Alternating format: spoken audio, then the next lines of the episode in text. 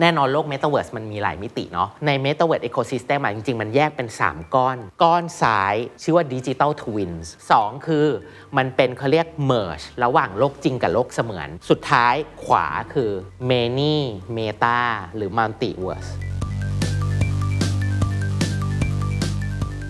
บริษัทที่เข้าไปก่อนเนี่ย เขาบอกว่าจะสามารถได้ benefit จาก first mover ในขณะที่ผู้เล่นคนอื่นที่ยังไม่เข้า อาจจะต้องใช้เวลา cash up เป็นปีๆ NFT จริง ๆ ตอนนี้มันเป็น tipping point ประมาณหนึ่งละ คือถึงจุดสุดยอดประมาณหนึ่งของการเอาไปใช้ แปลว่ามัน ready to use วันนี้เดี๋ยวเราจะมี case study ให้ดูว่าครับแล้วคนอื่นน่ะเขาทำอะไรกันบนดี metaverse ครับแล้ว work บ้าง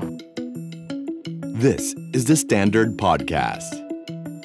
The Secret Sauce. Executive Espresso สวัสดีครับ ผมเคนนักครินทร์และนี่คือ The Secret Sauce Executive Espresso สรุปความเคลื่อนไหวในโลกเศรษฐกิจธุรกิจแบบเข้มข้นเหมือนเอสเปรสโซให้ผู้บริหารอย่างคุณไม่พลาดประเด็นสำคัญ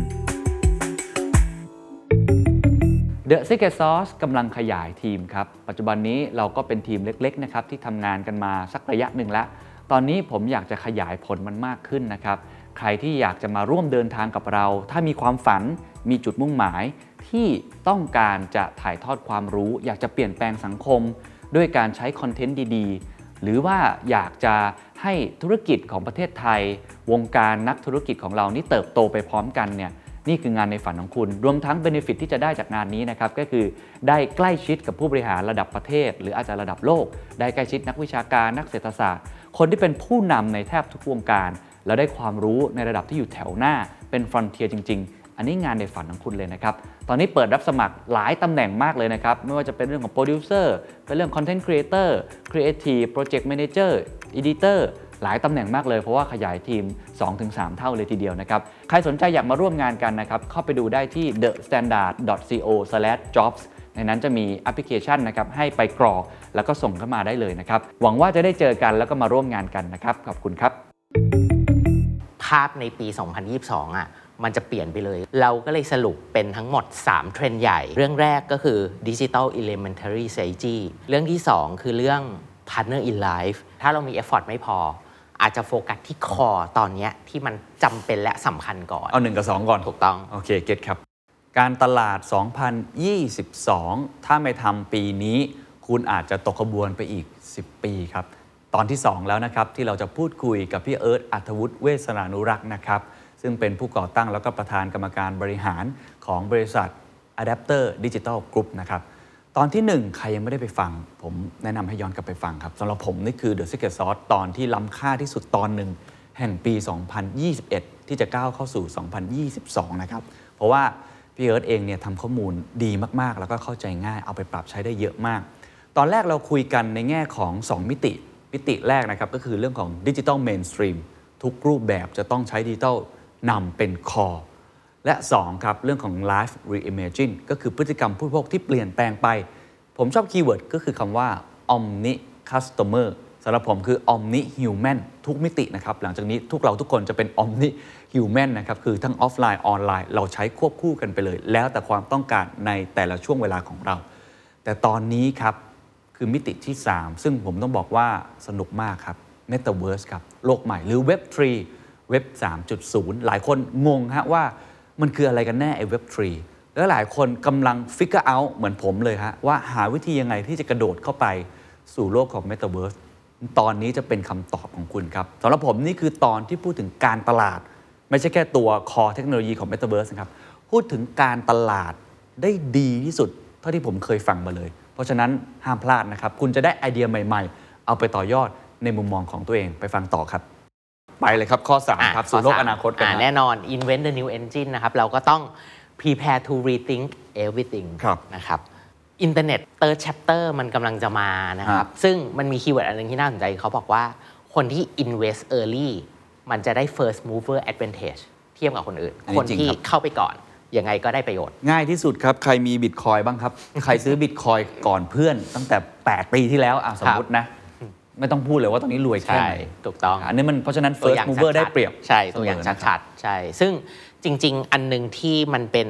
ตัวเขาเรียกก้าวกระโดดของเทคโนโลยีอะมันเป็นเขาเรียก fourth industrial revolution ครับซึ่งมันคือยุคเว็บ 3.0 ที่เราคุยกันอยู่เนี่ยแหละครับซึ่งอย่างที่เราเกริ่นกันเลยก็คือว่าจริง ๆ เขาบอกว่าเทคโนโลยีมันจะเปลี่ยนแปลงไปอย่างรุนแรงมาก ๆ ใน 10 ปีข้างหน้าเทียบเท่ากับร้อยปีที่ผ่านมา ครับ ฉะนั้นเรากำลังเข้าสู่ยุคที่มันโห สปีดมันเร็วมาก ใช่ สปีดมันจะเร็วมาก ซึ่งแน่นอนเว็บ ออืม 3.0 keyword คือเขาบอกว่ามันเป็นการ connect human machine แล้วก็ AI เข้าด้วยกัน ครับ ในที่เนี้ยลองเทียบเขาเรียก stack overview ง่าย ๆ เลยของเว็บ 2.0 กับเว็บ 3.0 เทียบกัน เว็บ 2.0 stack มันคือ mobile แอปพลิเคชัน แล้วก็ cloud อืมแต่ในขณะที่ถ้าเป็นเว็บ 3.0 stack มันคือ AR VR IoT AI และ blockchain พี่เอิร์ธกำลังพูด 3 มิติคือ interface logic แล้วก็ data โอ้โหนี่เห็นภาพชัดเลยครับอะอันเนี้ยชัดจะได้เคลียร์ว่า อ๋อ นี่คือเว็บ 3.0 อ่าแล้วข้างล่างกราฟข้างล่างนี่อะก็จะชัดอีกทีหนึ่งใช่ ข้างล่างง่าย ๆ เลยก็คือว่าเว็บ 2.0 มันคือ read and write เนาะ มันคือความ dynamic ของคอนเทนต์ที่ครับ เราเข้าไปดู แล้วโพสต์ใช่ได้แชร์คือถ้าได้1.0 ก็คือ read only ถูกต้องทำอะไรมันไม่ได้เลย ใช่ถูกต้อง แต่พอมาเป็นเรื่องของ 2.0โซเชียลเนี่ยก็คือง่ายๆคือโซเชียล ทุกวันนี้ถูกต้องทุกคนสามารถปล่อยห้องให้เช่าได้ ถูกทุกต้องคนสามารถโพสต์ช่คอนเทนต์ใน Facebook ถูกต้ได้ องใช่ แต่พอยุคที่ ฮะ3 มันคือเรื่อง read write แล้วก็ trust มีความ ownable มีความ verify เข้ามามีความเป็นเจ้าของถูได้ กต้องเพราะทุกวันนี้เราไม่ได้เป็นเจ้าของอะไรเลยนะ ถูกถูก เราถูกเช่าเขาใช้มันอยู่หมดเลยใช่ครับ เออแต่ในยุคเว็บ ฮะ 3.0 เราจะสามารถ ownable ได้ เช่นอะไรบ้างครับยกตัวอย่างอะก่อนไปเช่นยกตัวอย่างคือยกตัวอย่างง่ายๆ คือ Bitcoin เอาคือง่ายๆเลย คือแค่เรามีเงินบนถูกไอ้ต้องเว็บครับ3.0 เนี่ยมันก็เป็นเจ้าของเรา ถูกต้อง เราเทรดได้จริง ถูกต้อง verifiable Bitcoin Ethereum ใดๆเนี่ยหรือเว็บ NFT 3.0หมดใช่ ถูกต้องโเคครับ โอ้โห คือแค่ เอาแค่ 2.0 ผมว่าบางคนก็ยังยังปรับตัวไม่ทันแล้วนะครับ ตอนนี้กำลังเข้าสู่3.0อีราใหม่เวฟใหม่ใช่โอเคซึ่งต้องอย่างที่บอกต้องเริ่มทำความเข้าใจแล้วกันนะครัฮะบซึ่งแน่นอนสิ่งที่มันเปลี่ยนน่ะอาชีพมันก็จะเปลี่ยนถูกครับ สิ่งหนึ่งที่มาแน่ ๆ game designer เพราะจริง ๆ เกมคือคลังที่ใหญ่มากของ Metaverse คือ Metaverse ถูก fundamental form เลยใช่ถูกฟอร์มมาจากเกมเนาะ digital tailor เพราะ Virtual Fashion มันกำลังอ๋อมา เราเห็นข่าวไนกี้เราเห็นข่าวกุชชี่ Balenciaga ใช่ฉะนั้นdigital tailor เนี่ยเป็นสิ่งสำคัญมาก ๆ Garbage Designer ผมก็ไม่แน่ใจว่ามาได้ยังไง แต่เขาบอกว่ามันจะเป็นอาชีพใหม่ที่คนจะต้องเริ่มมาดีไซน์เรื่องของสิ่งแวดล้อมทำให้คนรู้สึกว่าเขาอยากทิ้งขยะให้เป็นที่มากขึ้น เพราะมันคือโลกที่เราทุกคนต้องเซฟ environment ฉะนั้นการที่สมมติทำถังขยะที่สามารถทำให้ ทุกอย่างมันอาจจะรีไซเคิลได้ดีกว่าทุกวันนี้ที่ต้องมาแยกเป็นเป็นเป็นใบๆอย่างเงี้ยยกตัวอย่าง อันเนี้ยอาจจะเป็นอาชีพใหม่ในอนาคตแต่อันนี้หมายถึงว่าใน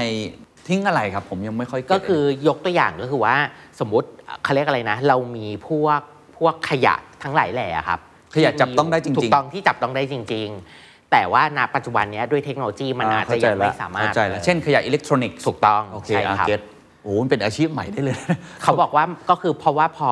อนาคตเรื่องเรื่องของเขาเรียกอะไรนะสิ่งแวดล้อม climate change อ่า environment มันจะสำคัญ ฉะนั้นสิ่งแล้วเนี้ยเราก็ยังต้องสร้างขยะถูต่อกต้องสิ่งเนี้ยมันเลยจะสำคัญมากขึ้นนะครับเมคเซนครับโดรน Traffic Controller เพราะโดรนมันอาจจะกลายเป็น Delivery แพลตฟอร์มใหม่อ่าไปเลย ฉะนั้น Need Traffic นะครับ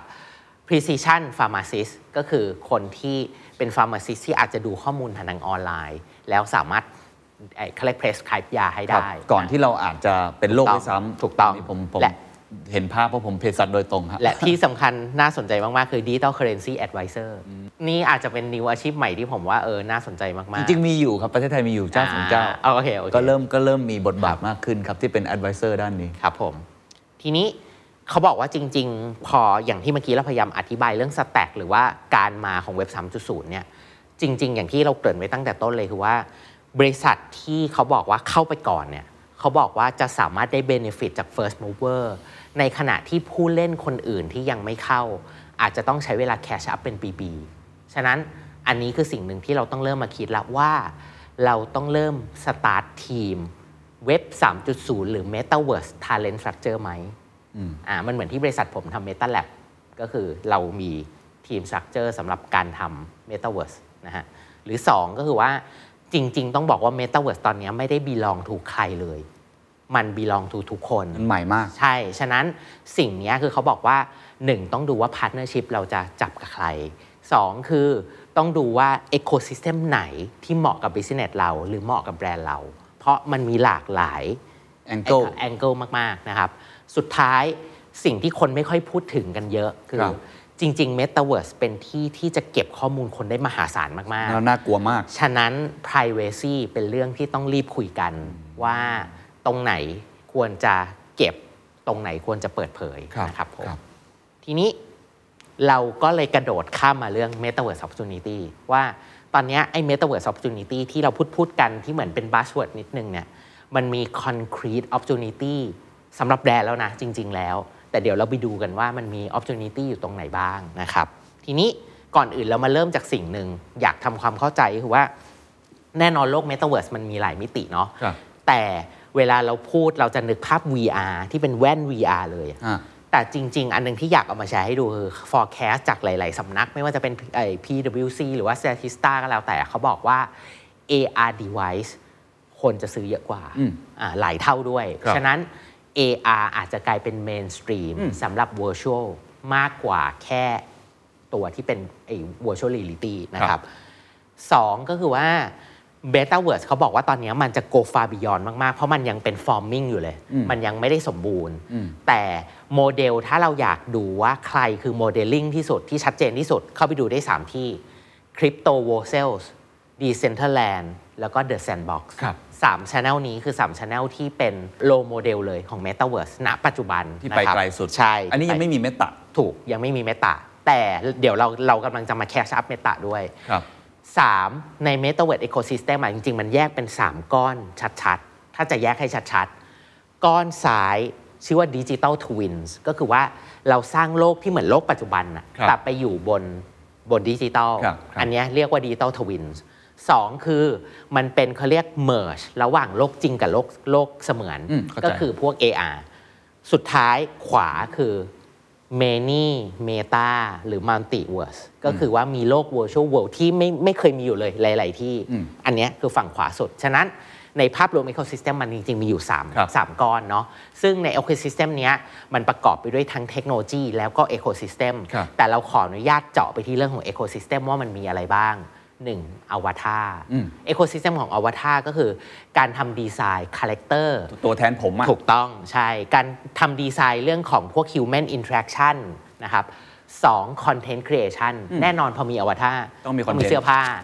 ต้องมีคอนเทนต์ต้องมี accessory ต้องมีอะไรก็แล้วแต่ที่มา impact กับเรื่องของอวตารนะครับหรือตัวที่เป็น creator culture ครับ creator สามารถสร้างคอนเทนต์เพื่อทำให้เกิด content economy ในตัว metaverse ได้ อันเนี้ยยกตัวอย่างหรืครัอบว่าอีกอันหนึ่งก็คือพวก virtual economy ไม่ว่าจะเป็น metaverse commerce อืมการซื้อขายการเทรดครับในในใน Metaverse ที่มันสามารถเชื่อมต่อกันได้ แล้วก็ transfer ตัวที่เป็นสิทธิ์อะ ไปถึงกันได้ อันเนี้ยสำคัญครับนะฮะ ฉะนั้นจริง ๆ เรื่องของ Ecosystem หลักๆ ที่เป็น key key อะของ Metaverse อะมันจะกลมๆ อยู่ 3 เรื่องนี้แต่ในแต่ละเรื่องมันก็จะมี zoom in ในแต่ละเรื่องไป วันนี้เดี๋ยวเราจะมีเคส s ั u ดี้ให้ดูว่า ครับ แล้วคนอื่นอะ เขาทำอะไรกันบนดี Metaverse ครับ แล้ว work บ้างนะครับ ได้ครับแต่ผมขอตรงนี้นิดนึงได้เลยคครับอาจจะช่วยอธิบายสำหรับได้บางคนที่อาจจะงงนิดนึงได้ว่าครับพี่เอิร์ธอาจจะเสริมผม ได้เลยครับ ผมว่ามี 2 มิติ ครับมิติแรกก็คือที่พี่เอิร์ธบอกว่า VR เนี่ยมันอาจจะสำหรับคนที่เป็นผู้บริโภคแบบ extreme นิดนึง hardcore เพราะฉะนั้น AR เนี่ยก็อาจจะเป็นตัว transition mass mass กว่า เป็น mass ซึ่งอันนี้ผมได้ดู Qualcomm ซึ่งเป็นบริษัทเซมิคอนดักเตอร์ครับนะครับ แล้วก็คนที่ทำด้านนี้โดยตรงเนี่ยเขาออกมาแถลงข่าวอืม แล้วก็พูดเรื่องนี้แล้วก็กำลังพยายามที่จะทำให้ถึงจุดนั้น อ่าเขาบอกว่าการที่จะไปสู่โลกแบบ VR เต็มรูปแบบเนี่ยมันใช้เวลา ถูกเพราะฉะนั้นเนี่ยต้องมีตัวที่เป็น transition ซึ่งใช่เขาพูดแบบพี่เอิร์ธเลยก็คือตัครัวบ AR AR ใช่ ตอนนี้สิ่งที่เขาทำนะครับ เดี๋ยวอาจจะเปิดคลิปให้ทุกคนได้ดูด้วย คือจะเป็นเหมือนตัวเสียบปลั๊ก อืม แล้วก็ใส่แว่นอ่าแว่นแบบเบาหน่อยนะเห็น ใช่ เหมือน smart glasses ครับครับไม่ได้แว่นแบบโอ้โหอ่าเต็มจออะไรใหญ่ครับขนาดนั้น แล้วเราก็จะใช้มือถือเนี่ยเป็นส่วนหนึ่ง เป็นเหมือนจอยสติ๊กใช่หรืออาจจะเป็นกล้องอ่าช่วยเรา ในการ connect กับไอ้ตัวอ่าแว่นนี้ เพราะฉะนั้นอ่าคุณไม่ต้องซื้ออุปกรณ์อะไรเยอะแยะอ่ามีแบบนี้ก็ได้ ซึ่งอันนั้นก็เป็นโอกาสอีกมากมายครับเป็นเป็นอีก economy หนึ่งใช่ที่ทางไอ้ Qualcomm เนี่ยเขาอยากจะกระโดดเข้าไปใช่อันนี้เป็นเป็นเป้าหมายของเขา เชื่อว่ามันจะใหญ่ ใช่ อันนี้คือมิติหนึ่งครับนะครับ ส่วนมิติที่2เนี่ยเดี๋ยวพี่อาจจะเสริมก็คือได้ว่าผมเปรียบเทียบง่ายๆดิจิ t a ลทวินเนี่ยผมเห็น use case บ้างอืมเช่นมันคือโรงงานรถยนต์อ่าโรงงานรถยนต์เนี่ยเวลาเขาจะ NVIDIA อ่าเวลาเขาจะสร้างอะไรขึ้นมาต่างๆเนี่ยจริง ๆ แล้วเนี่ยหรือจะซ่อมครั บบางครั้งเนี่ยมันไม่สามารถทำในโลกจริงได้ เพราะครัถ้าเกิดคุณลงทุนเครื่องจักรไปเนี่ยมันแพงมากอืมเขาก็ทำเป็นดิจิ t a ลทวินขึ้นครัมาบ เสร็จแล้วก็ลองดูข้างในดิจิตอลคือเหมือนโรงงานจริงเลย อืม แล้วลองดูว่าถ้าเราปรับตรงนี้เปลี่ยนใช่ตรงนั้นมันจะเกิดอะไรขึ้น ประสิทธิภาพจะดีขึ้นไหม ใช่ ผมเห็นเรื่องของโรงงานครับโรงไฟฟ้าครับก็มีการทำการซ่อมบำรุงอืมหรือว่าท่อส่งแก๊สครับ น้ำมันอะไรแบบนี้เป็นต้น เอาไปทำ training ได้ อ่าใช่ก็คือสร้างเป็น virtual เช่น virtual mall หรือ virtual shop ครับแล้วให้พนักงานอะเขาไป training ในโลกนั้น ใช่ นี่เขาเรียกว่าดิจิ t a ลทวินส่วนใช่ไอตัว merge and perpetual world เนี่ยครับ ก็คืออย่างที่เราเห็นลองเสื้อผ้าอะไรต่างๆ ที่มันเป็น ใช่ AR ถูกต้อง ส่วน virtual world ก็เดี๋ยวน่าจะ เป็นก็ Metaverse เลยสิ่งที่พี่เอิร์ธใช่จะเล่าต่อหลังจากใช่ครับนี้นะครับถูกต้องครับอะทีเนี้ยเราลอง recap ให้ดูว่า major player movement ที่ผ่านมาฮะของ Metaverse มีอะไรบ้างหนึ่งคือ world biggest tech company แน่นอน ทุกคนเข้าไปจอยหมดเนาะ Meta Microsoft Epic Game ซึ่งคือเจ้าของ Fortnite กับ Roblox ครับแล้วก็ Decentraland ที่เรากล่าวไปแล้ว แล้วก็พวก High End Fashion Retail ไม่ว่าจะเป็น Gucci Balenciaga หรือว่า Polo Ralph Lauren เขาทุก advantage ไปก่อนเลยตอนนี้ คือครับจัมอินเข้าไปก่อนแล้วครับใช้มันให้เป็นประโยชน์ Nike เพิ่งซื้อบริษัท NFT Shoe ใช่ไปล่าสุดใช่นะครับ Big Artist หลายคนที่จัมอินเข้าไป เช่น Travis Scott BTS แล้วก็ Doja Cat เดี๋ยวมีตัวอย่างให้ดู แล้วที่สุดท้ายที่น่าสนใจมาก ๆ คือ governance ตอนเนี้ยกำลังเข้าไปจอย Metaverse ก็คือโซล เกาหลี แล้วก็เชงดูไชน่าเดี๋ยวมีตัวอย่างให้ดูเช่นผมกันเข้าใจว่าในประเทศไทยมีจังหวัดหนึ่งที่กำลังอืมพยายาม ก็คือจังหวัดขอนแก่นอ่าเดี๋ยวอาจจะมีโอกาสจะได้พูดคุยนะครับดีครับอะทีเนี้ยเมตาจริง ๆ ทุกคนคงทราบแล้วล่ะว่าเขากำลังโฟกัสมาก ๆ เนาะตั้งแต่ซื้อ Oculus spending ในการทำเรื่องของคอนเทนต์และล่าสุดก็คือว่าที่ hiring ประมาณ 10,000 คนในยุโรป เพื่อที่จะ forming ตัว Meta ให้เกิดขึ้นจริง ๆ นะครับ Microsoft จริง ๆ เขามีตัว ตัวที่เป็นเทคโนโลยีหนึ่งที่ชื่อว่า Mesh ครับซึ่ง Mesh เนี้ยมันเป็น connect ระหว่างตัว VR headset ของเขา ซึ่งชื่อ HoloLens อืมเนี่ยฮะตัวซ้ายเนี่ครัยบครับเข้ากับตัวระบบที่เป็นตัวคอมพิวเตอร์ แล้วก็ตัวมือถือด้วย ฉะนั้นตัวเนี้ยมันจะสามารถทำให้เราสามารถทำงานหรือว่าออกแบบอะไรต่างๆ ได้ อันนี้คือ Mesh Technology หรือว่าล่าสุดที่คนฮือฮามากๆ ก็คือว่าตอนที่ทำตัววิดีโอคอลแล้วสามารถสร้างเป็นภาพอวตารขึ้นมาได้อย่างเงี้ย ของ Microsoft Teams นะครับครับ แล้วก็ Fortnite ทุกคนที่เล่นเกมน่าจะต้องรู้จัก ใช่ครับ Fortnite อันหนึ่งที่น่าสนใจมาก ๆ ของ Fortnite คือ Balenciaga ที่เข้าไปสร้างคอลเลกชันใน Fortnite ไอความน่าสนใจของคอลเลกชันเนี้ยมันอยู่ที่มันไม่ใช่เป็นแค่ virtual collection แต่เขาสร้างเป็น bridging experience ก็คือมีของว่า จริงฮะ คนที่ซื้อคอลเลกชันจริง คุณจะได้คอลเลกชัน virtual โอ้ก็เลยเป็น incentive ให้เขาอยากซื้อเพิ่ม เนี่ยอันเนี้ยพิ่ม คือผมว่าคือตัวอย่างที่ฉลาดมากที่ทำได้เลยครับครับ เรียกว่าฉลาดต้องมาแบบนี้นะครับ Roblox ทุกแบรนด์ตอนนี้ jump in มาก ๆ Roblox จริง ๆ ที่ track ข้อมูลที่เรา track อะเด็กประถมมัธยมต้นเล่นกันเยอะมาก หลานผมเล่นกันทุกคน นั่นแหละ ฉะนั้นถ้าใครอยาก targeting เวลิเด็งกๆ อย่างเจนมากๆ เจนอัลฟาอย่างเงี้ยยกตัวอย่าง Roblox นะคครับ แล้วก็เนี่ยอย่างล่าสุด Polo Ralph Lauren ก็กระโจนเข้าไปสร้าง Winter Escape ใน Roblox ซึ่งจริง ๆ ผมไปนั่งอ่าน ไม่ว่าจะเป็น Gucci หรือว่า Polo Ralph Lauren ก็แล้วแต่อะเขามีข้อมูลหนึ่งที่น่าสนใจคือเขาบอกว่าการที่เขาอะเข้าไปในในพวก community หรือว่าพวก Metaverse เหล่านี้เหตุผลเพราะว่าจริง ๆ แล้วเขาเชื่อว่าการที่เหมือนเวลาสมมติยกตัวอย่างเวลาเราเดินสยามแล้วเราเห็นใครใส่อะไรอะเราจะอยากใส่ตามอืมซึ่ง อีกสิ่งเนี้ยมันแนวคิดเดียวกัน ฉะนั้นการที่ทำให้ทุกคนสามารถลองสวมใส่เสื้อผ้าใน virtual ได้ให้กับอวตารของตัวเอง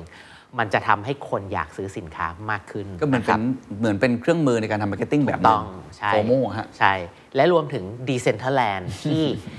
ล่าสุดจริง ๆ ที่น่าสนใจคือเขาทำเขาเรียก festival 4วัน 4 วัน 4 คืนด้วยกัน ใช้ 80 artist แล้วก็สามารถรวมคนที่มา join ใน festival เนี้ย50,000 คน ได้ ซึ่งเนี่ยอันนี้คือตัวอย่าง festival ที่นี่ที่อาลจองจะยกเป็นตัวอย่างให้ดู virtual music festival ในอนาคตของเราก็ได้เนาะใช่ เพราะว่าเราก็อาจจะไม่ได้มีความจำเป็นที่ต้องไปอ่าหรือที่ถูกหรือว่าบางทีเราอาจจะไปไม่ได้ถูกต้องก็อาจจะเอาแบบนี้แทนละกันแทนที่จะก็ดูสนุกคอนเสิร์ตโคเชล่าก็ดูในนี้แทนก็คือได้คือต้องบอกก่อนว่าถ้าคนที่เคยใช้ VR แล้วเข้าไปใน Decentraland นะความรู้สึกมันโอเคนะ มันไม่แย่งว่าวันนี้ มันไม่ได้รู้สึกหลอกๆอะ่ะมันก็มีความสนุกมันมีความอินได้ประมาณหนึ่งกับ ครับคนรอบๆตัวครับครับผม และ virtual fashion อืมเอ่อแน่นอนพออวตารที่บอกอวตารมันเยอะ ฉะนั้นเขาเรียกการทำ direct to avatar ก็คือ ของที่ fit in สำหรับ avatar เลยไม่ว่าจะเป็นเสื้อผ้ารองเท้า รถยนต์ยกตัวอย่างเนี่ย อันนี้คือมันจะมาแน่ ๆ นะครับ ซึ่งยกตัวอย่างอย่างกุชชี่อันเนี้ยเข้าไปในหลายหลายเขาเรียกหลายแพลตฟอร์มมาก ๆ เข้าไปทั้งตัวที่เป็นเมื่อกี้ Roblox เข้าไปทั้งอันที่เป็น c i p i t o c i p i t o ก็คือที่เรา custom ตัว character ของเราอะได้เหมือนกับเราครับเลย ซึ่งเขาเข้าไปสร้างคอลเลกชันของ Gucci ใน c i p i t o แล้วปรากฏว่ามี proof sale แล้วก็ได้รับเขาเรียกอะไรนะ เหมือนแบรนด์ที่เป็น top of mind สำหรับกลุ่มคนที่เป็นคนรุ่นใหม่อะโอ้เยอะมากนะครับ ซึ่งอันเนี้ยเป็นเคสแต่อันนี้อันนี้คือซื้อของในนี้ได้จริง ๆ เหมือนกัน ซื้อของในนี้อย่างเดียว อ๋อ อย่างเดียวอ่าไม่เหมือน Balenciaga ครับอ่าแต่ว่าอย่างที่บอกคือ จิตวิทยาเขาก็คือว่าคนที่คนที่แต่งตัวแบบเนี้ยมันเป็นคอลเลกชันจริงนะ แต่ไปอยู่ในนี้ คนที่แต่งตัวแบบนี้ใน Zepeto มีโอกาสที่ไปซื้อแบบเนี้ยในชีวิตจริง น้องที่ออฟฟิศผมคนหนึ่งอะเป็นแบบนี้ แต่งแบบนี้เลยแล้วก็ไปซื้อของจริงแบบนั้นโอเคอ่าหรือกระเป๋ากุชชี่ใน Roblox ในอวตารซึ่งมันมีความตลกตรงที่ว่าไอ้กระเป๋าที่ขายสำหรับอวตารอย่างเดียวอะครับใน Roblox ซึ่งใน Roblox เนี่ย เงินสกุล Roblox เขาเรียกว่า Robux นะฮะขายอยู่ตีเป็นเงินไทย 1 3 8 0 0 0 บาท กระเป๋าจริงราคาแค่ 1 1 4 0 0 0 บาท แพงกว่าแพงกว่าอีก ซึ่งอันนี้คือราคาขายต่อเนาะมันเป็นราคาที่แบบเหมือนออกมาแล้ว limit แล้วคนขายต่อ เอาไว้ไปใช้ลงทุนถูกต้องนะและอันนี้คือยกตัวอย่างนะครับโอ้โหหรือไอ้เคสที่เมื่อกี้เราคุยกันก็คือว่า n i กี้ที่เพิ่งซื้อตัวสตาร์ทอัพไป RTFKT ครับซึ่งเป็น virtual shoes เนาะซึ่งเขาเห็นอยู่แล้วล่ะว่าสิ่งเนี้ยมัน grow at scale แน่นอน ฉะนั้นนี่คือเขา invest early นะครับ และรได้วมข่าวถึงว่าไอ้รองเท้าเมื่อกี้เนี่ยเคยดูสารคดีครับขายไปได้ 3 ล้าน ใช่ใช่ใช่เพราะคนดีไซน์เก่งมาก ใช่ใช่ครับก็ไม่แปลกครับที่จะ acquire ใช่คนนี้เข้ามานะใช่ครับ แล้วก็อีกอันหนึ่งที่น่าสนใจ Permission to Dance Concert ของ BTS กับ Minecraft คนดูทั้งหมด และเดี๋ยวก็เปิดตัว BTS นะ2021 with a bang. We will Let's go. Smooth like butter, like criminal undercover. คือผมว่ามันก็ได้อารมณ์ไปอีกแบบหนึ่งอะไรแปลกดี อันนี้ยกตัวอย่างอ่าประมาณนี้นะฮะ หรือว่าอีกอันหนึ่งที่ผมว่าเป็น base case เลยคือ governance อืมก็ลงมา So Vision 2030 ที่ต้องการสร้าง Metaverse ที่ช่วยมา support เรื่องของ Economic Education แล้วก็ Tourist ซึ่งผมว่าเรื่องเนี้ยเป็นเรื่องที่น่าสนใจมากครับๆเรามีตัวอย่างของเชงดูให้ดูของจีนครับเขาบอกว่าอันเนี้ยเป็นคอนเซปต์โลก Metaverse ของเชงดู มันเป็นแอปพลายระหว่างโลกจริงกับโลกเสมือนหมาล่าข้อมูลก็จะ blending กันเลย ระหว่างทั้งโลกจริงและโลกเสมือนเนี่ยประมาณเนี้ยบอกทาง อะไรก็แล้วแต่อะอันเนี้ยโลกอนาตัควตอย่างมากใช่ผมผมเคยไปเฉิงตูมาด้วยอ่าแล้วเป็นครับผมเมืองที่กำลังเป็นเมืองแห่งอนาคตอ่าเหมือนกันครับ แล้วก็หมาล่าน่าสนใจที่เรากินอยู่อะอ่านี่ นี่ต้นตำรับฮะ น่าสนใจ แล้วก็อันที่เป็นตัว Metaverse Fest- Festival ที่เมื่อกี้เราเกริ่นไปแล้วของ Decentraland ความน่าสนใจคือเขาขายไอ้ตัว Wearable NFT อะกำไลข้อมือ กันด้วยอ๋อ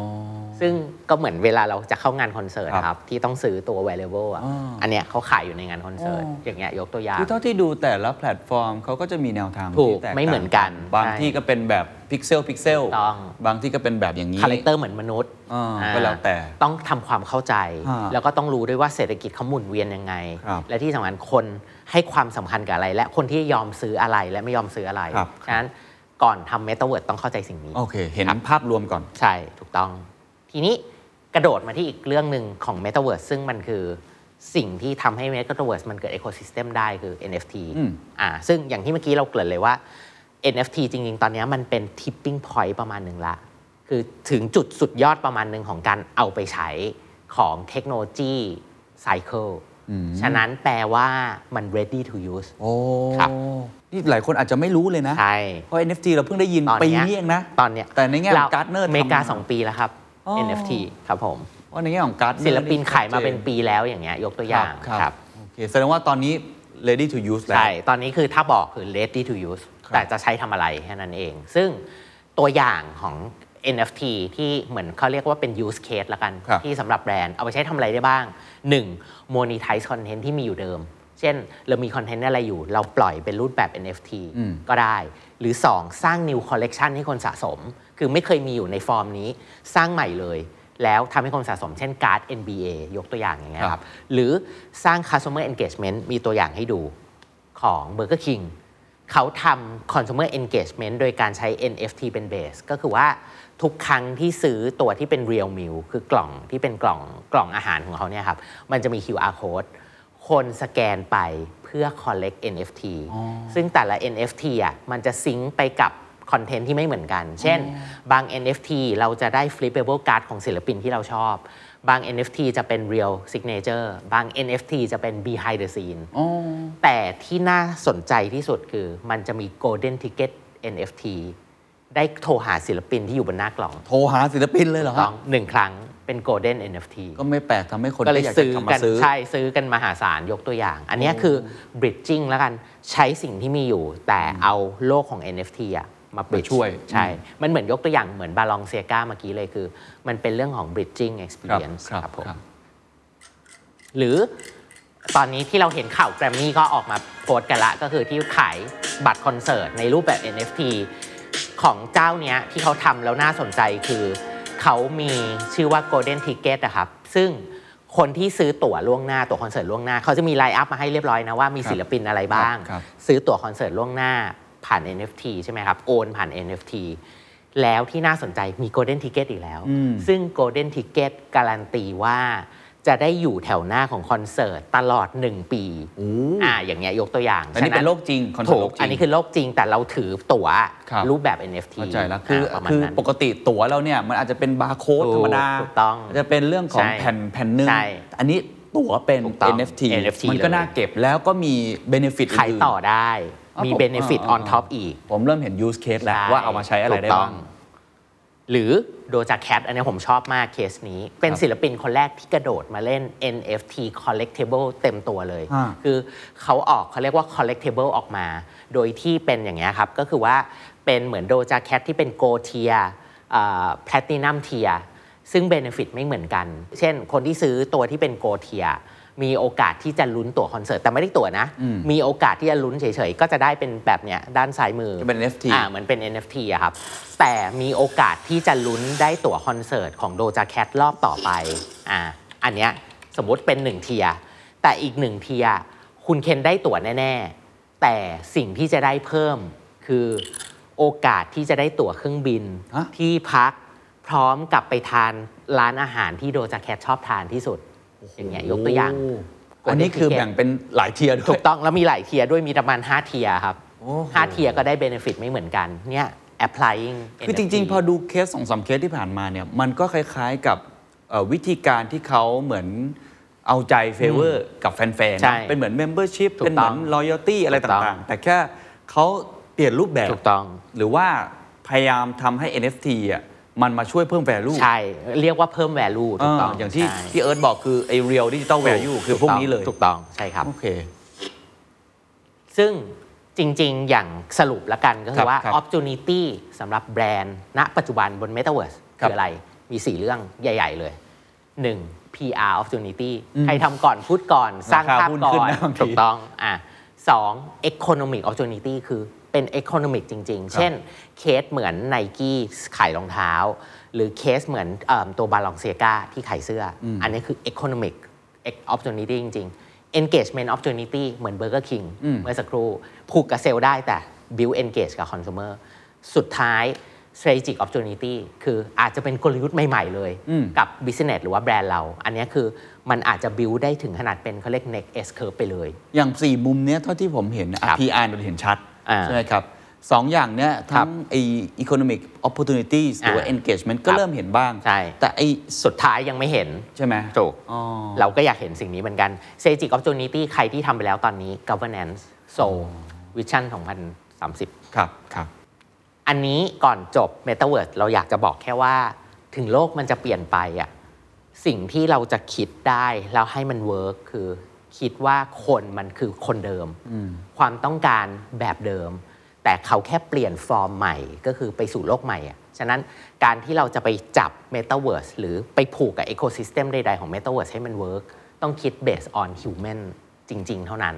แล้วมันถึงจะ work คือฟังแบบนี้สบายใจขึ้นนิดนึงอืนะว่าใช่ว่าไม่ต้อง explore ถูกอะไรต้องใหม่ขนาดนั้นเออแต่ว่าแค่ว่าเราต้องทำความเข้าใจ culture ตรงนั้น อะไรที่เกิด economic อะไรที่คนต้องการ ครับ และคนเล่นอะไรและคนไม่เล่นอะไร แต่ละที่มันมี culture ไม่เหมือนกันครับครับผม แต่พื้นฐานความเป็นมนุษย์เหมือนกันสิ่งที่เราเข้าใจมนุษย์ด้วยกันใช่เอง ใช่ยังพอใช้ได้อยู่ ถูกต้องเพียงแต่รูปแบบถูกต้องที่เขาไปใช้ชีวิตอยู่บนโลกนั้น เช่นอาจจะเป็นน้องๆเจนอัลฟาใช่เขาก็มนุษย์เหมือนเราแหละ ถูกต้องแต่ว่า culture หถูกรือว่า value บางอย่างอาจจะไม่เหมือน ถูกต้องโอเค ใช่ครับ โอกาสสุดท้ายครับของคนที่อยากรับชมงานฟอรัมแห่งปีนะครับ The Standard Economic Forum 2021 นะครับที่จบลงไปแล้วปลายเดือนพฤศจิกายนที่ผ่านมา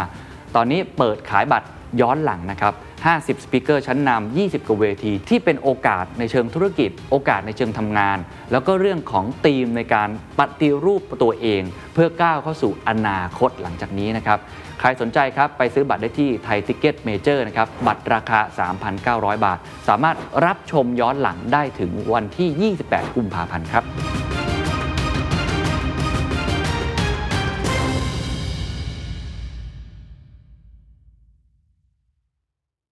สรุปสักนิดหนึ่งได้ไหมครับ เอาตัวได้ครับ Metaverse เมื่อกี้ก็ได้ครับได้เลยผมครับถามตัว Metaverse ก่อนอะละกันได้เพราะว่าเลยครับผมว่าเป็นเรื่องที่คนสนใจครับเยผอะมแล้วเดี๋ยวผมจะมา wrap up ได้ทั้งเลยหมดนะครับได้เลยครับ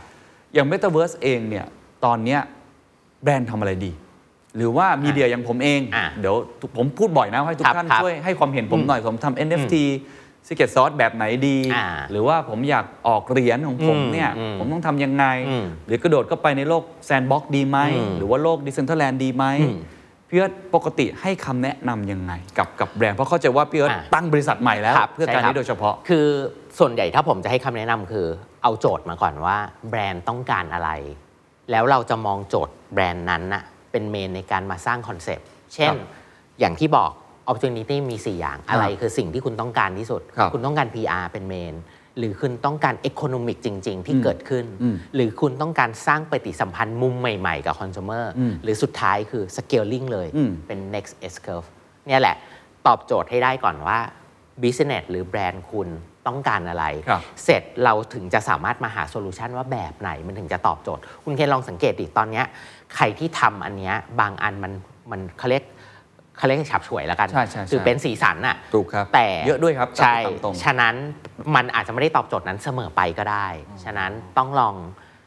ถามตัวเองว่าครับจริง ๆ แล้วเราต้องการอะไรครับถ้าผมแนะนำนะเอาจริงๆผมไม่ได้แนะนำแค่ PR value PR value เป็นอันที่ผมเชียร์น้อยที่สุดอืมผมว่าเราต้อง maximize real value ของมันก็คือ economic engagement ครับหรือสุดท้ายก็คือ ที่เป็น strategic opportunity ครับอะลองเป็นลองเป็นเคสจริงอืมขำๆแล้วกันอะผมได้คิดว่าได้มันต้องคุยกันหลายรอบได้แหละได้เวลาจะออกมาเป็นครับ product หนึ่งหรือว่าจะเป็น strategy หนึ่งแต่ว่าอืมเอาผมเป็นหนูทดลองแล้วกันอะเพราะผมก็ได้สนใจมากอืมอะสมมติรายการ The Secret Sauce คุณเคน จะทำอะไรเออเออผมอยากได้ engagement กับคุณผู้ฟังทุกท่านครับให้มากขึ้นครับอีกทางหนึ่งผมก็อยากได้รายได้เพิ่มขึ้นด้วย Economic ในบางมุมอ่าแต่ในแง่ของ New S Curve ผมยังมองไม่ออกจริง อันนี้ต้องอ่าขออภัยได้แต่ว่าเอาสองมุมอย่างเงี้ยผมคิดออกเลยฮะแวบแป๊บหนึ่งคิดออกเลย ผมจะแนะนำให้คุณเคนทำแบช Secret Sauce แบชออกมาเป็น NFT ฮะ แล้วเป็นเทียร์เหมือนโดจ a แคทแล้วคอน sumer ที่ซื้อแต่ละ tier มีสิทธิพิเศษที่ไม่เหมือนกันเช่น เวลาคุณเคนมีงาน อืมอืมอืม อาจจะมีกลุ่มบางกลุ่มที่ได้ได้ไปคนที่ซื้อทุกคนมีโอกาสได้ไปก่อน ครับแต่สมมติคนที่อยู่ท็อปสุด ได้นั่งแถวหน้า ชิดกับคุณเคน ทุกครั้งที่มีงานสมมติอย่างเงี้ย โอเค ซึ่งนี้ทำได้เลย ทำได้เลย อันนี้ทำได้เลย โอเคครับ ภายใน2อสเดือนนี้เดี๋ยวผมจะทำกับพี่เอิร์ธเอามาโอเค แต่น่าสนใจดีมาลก นี่แค่รับมุมเดียวใช่ นี่ยกตัวอย่างแค่แค่พีคหนึ่งที่มันทำได้อย่างเงี้ย โอเคอะพอเห็นภาพครับ เดี๋ยวมันจะยาวไปมากกว่านี้อะเรากลับมาครับ ครับเห็นภาพแล้วว่าเราต้องมีเรียกได้ว่าความต้องการ อืมว่าเรามองเห็น opportunity ตรงไหนใช่แล้วก็อาจจะต้องลองออกแบบดูว่าจะทำอะไรถูกต้องครับ ซึ่งตอนนี้มันเหมือนกับว่าเราทำเองไม่ได้ป่ะต้องอาศัยผู้เชี่ยวชาญมากจริง ๆ ผมว่าไม่ต้องทั้งหมดห มายถึงว่าเราเองก็ต้องสตัดดี้ด้วยอ่าเพราะว่าผมยกตัวอย่าง NFT อะมันก็มี Marketplace อ่าใช่ผมฉะนั้นครับอ่าเราไม่ได้ต้องทำทุกอย่างเอง เราก็ไปใช้สิ่งที่มันมีอยู่แล้วก็ได้อ่ายกตัวอย่างอย่างเงี้ยถ้าเราฉะนั้นมีเวลามากพอด้วย ลองสตัดดี้ดูให้ดีครับแล้วเลือกใช้ผู้เชี่ยวชาญในบางมุม หรืออาจจะหา solution หรือหา partner ครับผมว่าสิ่งสำคัญที่สุดของโลก Metaverse คือการหา partnerที่ใช่ครับครับถ้าคนรู้สึกว่าอยากจะกระโดดเข้าไปกลัวตกกระบวนมาก ๆ เลย แต่ยังคิดไม่ออกอืมปีหน้ายังไม่มี product แบบนี้ออกมาช้าไปไหม เราควรจะกังวลขนาดนั้นไหมครับ หรือจริง ๆ ตอนนี้มันยังเป็นแค่จุดเริ่มต้น ผมว่าปีหน้ามันจะเข้มข้นขึ้นมาก ๆ ฉะนั้นต้องขึ้นอยู่กับว่าเราอยู่ในสเกลไหนของ market ถ้าเราอยู่ในสเกลที่เช่นนั้นเราเป็น leader ของ market เราต้องกระโดดเข้าไปเช่นแล้วไนกี้กูชีถูกต้องใช่เราคือ top top tier ของ market อะเราต้อง jump in แล้วแน่ ๆ แต่ถ้าเรายังอยู่ในรีเวลที่ เพิ่ง struggling มาที่ผ่านมากับเศรษฐกิจกำลังต้องเอาตัวรอดอย่างเงี้ยผมว่าไม่ต้องขนาดนั้น โอเค ก็เหมือนดู stage ตัวเองว่าพร้งอมแค่ไหน ถูกต้อง ดู stage ใช่ครับ แต่มองอีกมุมหนึ่งถ้าเกิดว่าเราอาจจะไม่ถึงขั้นพร้อมมากอืมแต่เราอยากจะใช้ตัวนี้เป็นอ่า leapfrog เป็นไปได้ถูกใช่ไหมเป็นไปได้ฮะ ก็ new new formula ไปเลย โอเคครับอะโอเคได้ครับ นี่คือทั้งหมดของ New Marketing Engine 2022ครับผมสามมิติให้พี่เอิร์ธช่วยสรุปสักเล็กน้อยครับ ได้ครับก็อย่างที่เราเกริ่นเลยเนาะเราพยายามมาเน้นปี 2022 ว่าเราต้องสร้าง New Marketing Engine ใหม่ ๆ นะครับ สิ่งแรกที่สำคัญคือทำให้ดิจิตอลมันเป็น elementary strategy โดยการ 1. digitalization virtualization และ datafication และ 2 คือทำให้ดิจิตอลมันเป็น sustainable growth ได้อย่างแท้จริงนะครับเรื่องที่ 2 คือ consumer เปลี่ยนไป หน้าที่ของเราคือเราต้องเริ่มเข้าไปเป็น partner ในชีวิตของคอน sumer สร้าง new meaning สร้าง new value ให้เกิดขึ้นให้ได้ ผ่านอะไรก็คือว่า cater needs ให้เขา take a bigger stand ให้ใหญ่ขึ้น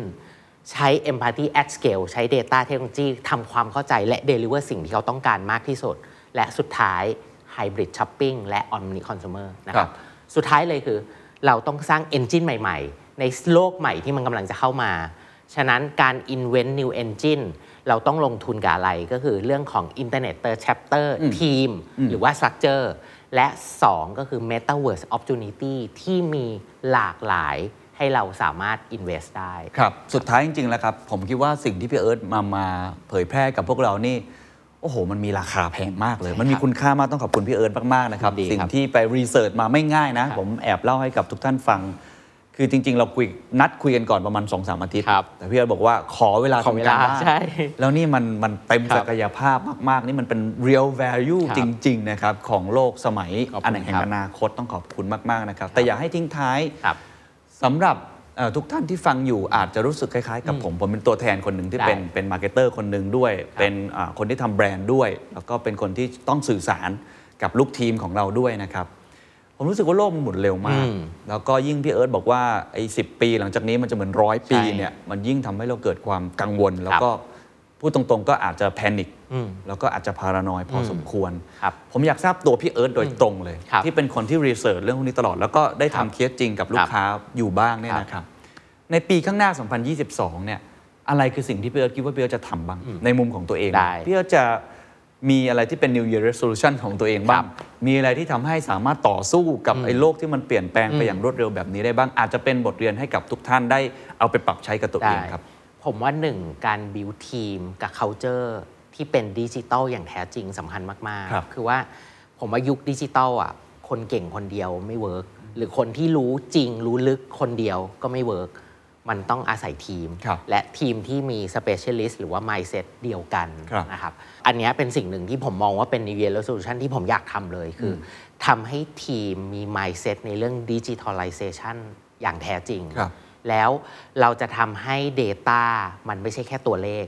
แต่มันเป็นมุมที่มันทำความเข้าใจมนุษย์ได้อย่างแท้จริงในทุกๆมิติครับเราอยากบิวเรื่อง Digital Consumer Intelligence อืมขึ้นให้ได้ ฉะนั้นเราอยาก move ความเป็น Data ของเราอะ beyond กว่าสิ่งที่มันเป็นแค่เรื่องของตัวเลขอะอันเนี้ยคือมุมที่เรามองในเรื่องของสิ่งที่เรากำลังจะก้าวไป และสุดท้ายด้วยตัว Metaverse ที่มันกำลังมา แน่นอนคือ เราอยากสร้างสิ่งใหม่ ๆ ให้มันเกิดขึ้น โดยใช้ formula ใหม่ ๆ หรือว่า Economic System ใหม่ ๆ ให้มันเกิดขึ้นทั้งกับเรา แล้วก็กับแบรนด์หรือว่า partner ครับโอ้ขอบคุณครับ ท้ายสุดจริง ๆ แล้วกันนะครับ อาจจะให้พี่เอิร์ธเป็นตัวแทน เพราะว่าช่วงปลายปีผมก็ครับจัดรายการกับหลายคนกับครับอาจารย์ทนายกับแขกรับเชิญครับหลาย ๆ ท่านนะครับก็เหมือนกับเป็นการ์ดอวยพรครับของขวัญปีใหม่ให้กับทุกท่านด้วยครับนะครับอยากจะให้ช่วย อาจจะไม่ถึงขั้นให้พรนะอ่าขนาดนั้นนะแต่ว่าเอาเป็นเป็นเหมือนกับเอ่อสิ่งที่พี่เอิร์ธรู้สึกว่าเป็น blessing สำหรับตัวเองแล้วกันอ่าอวยพรให้กับตัวเองอวยพรให้กับคุณผู้ฟังครับทุกท่านครับที่จริง ๆ พี่เอิร์ธก็เป็นแขกของ Secret Sauce เนี่ยมาหลายตอครัน บแล้วก็ในใช่ทุกฟอรัมเนี่ยก็เชิญพี่เอิร์ธมาตลอดครับนะครับ อยากจะให้ส่งต่อเอ่อส่งท้ายปีเก่า 2021 แล้วก็ต้อนรับปีใหม่ 2022 ครับ ครับ ก็ขอบคุณทุกคนนะครับที่ร่วมติดตาม The Standard ไม่ว่าจะเป็น เวที หรือว่าไม่ว่าจะเป็นพอดแคสต์ก็แล้วแต่เชื่อว่าทุกคนคงลำบากมากๆ แน่นอนกับปี 2021 แต่เราเชื่อว่าปี 2022อะจะเป็นปีที่น่าจะเห็นแสงสว่าง แล้วก็เป็นปีที่น่าจะทำให้ทุกคนเนี่ยได้ทดลองทำสิ่งใหม่ ๆ ที่เราไม่เคยทำได้อย่างแท้จริง ซึ่งอันนั้นมันอาจจะเป็นเขาเรียก new blessing ใหม่ ๆ ให้กับชีวิตหรือว่าธุรกิจของเราได้ครับผม